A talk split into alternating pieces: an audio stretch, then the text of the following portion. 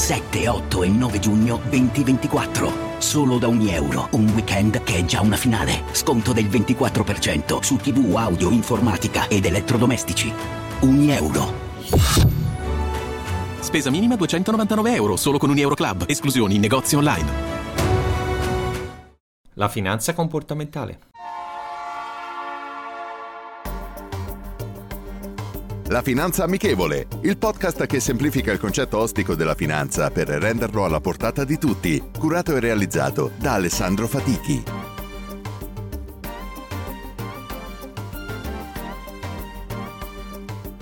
Benvenuti ad un nuovo episodio della Finanza Amichevole. Nell'episodio 36 del 20 luglio 2019 abbiamo parlato di quanto incide l'emotività negli investimenti. Torniamo su questo argomento approfondendo il concetto di finanza comportamentale, da tenere sempre presente in ogni fase dei mercati finanziari. Partiamo dal concetto. La finanza comportamentale rappresenta quelli che sono gli studi inerenti alle decisioni degli investitori in base ai loro comportamenti, spesso legati dall'emotività. Quindi cercheremo anche di capire quelli che potrebbero essere gli errori da evitare. Possiamo riassumere tutti gli aspetti in decisioni razionali e istintive, emotive e psicologiche che portano a decisioni irrazionali. Rientra tra queste il cosiddetto panic selling, termine inglese che significa il panico da vendita.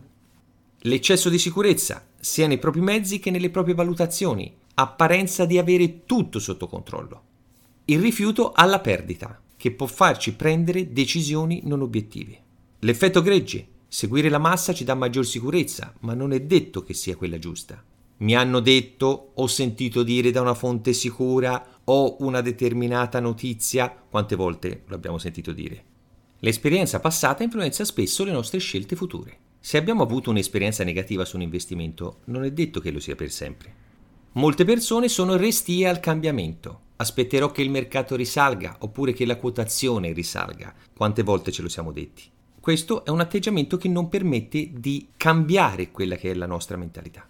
Rincorrere il mercato per recuperare il rendimento perso. Altra decisione che non permette di analizzare correttamente la situazione, ma che non fa altro che aumentare la probabilità di errore.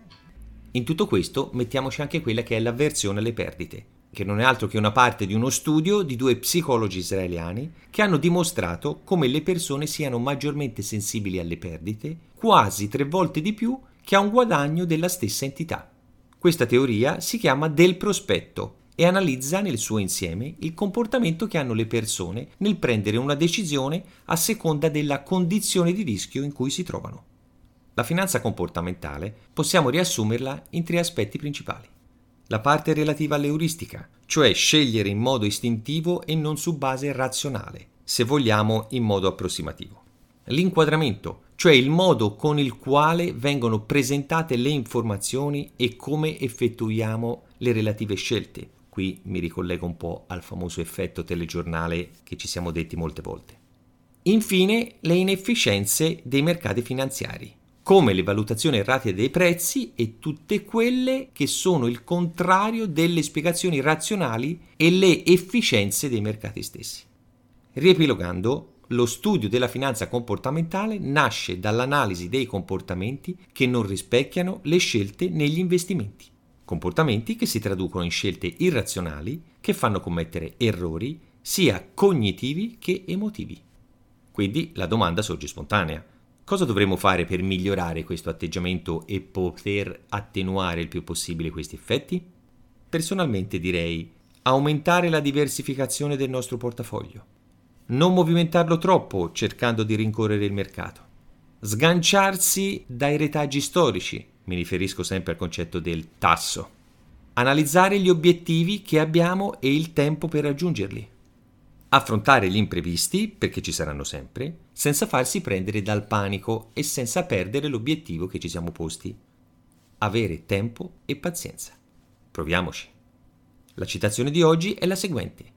Che differenza c'è tra il lotto e la borsa? Entrambi sono alimentati da numeri a caso, solo a cose fatte gli esperti fanno finta di capirci qualcosa. Gianni Monduzzi da Falliti e Contenti del 2013. Rendiamo la finanza amichevole, vi aspetto.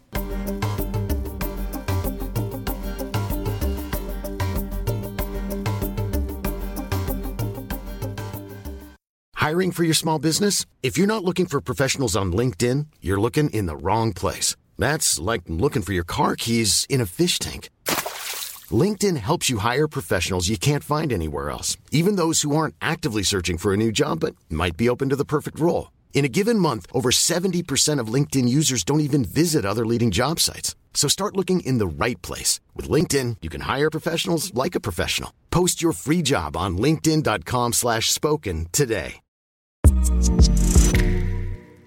Segui i podcast di Voice sulla tua app di podcast preferita. E se sei un utente Prime, ascoltalo senza pubblicità su Amazon Music.